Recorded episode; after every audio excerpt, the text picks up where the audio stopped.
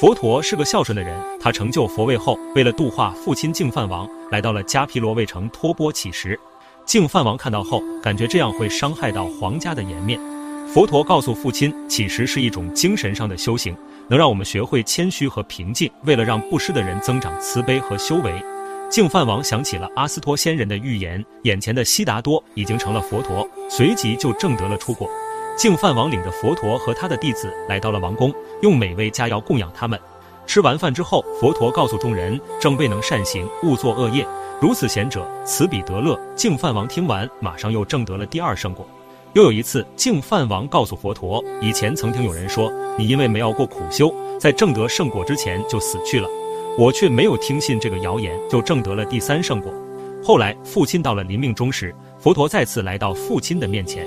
然后为父亲做最后一次开示，净饭王随即证得了阿罗汉果，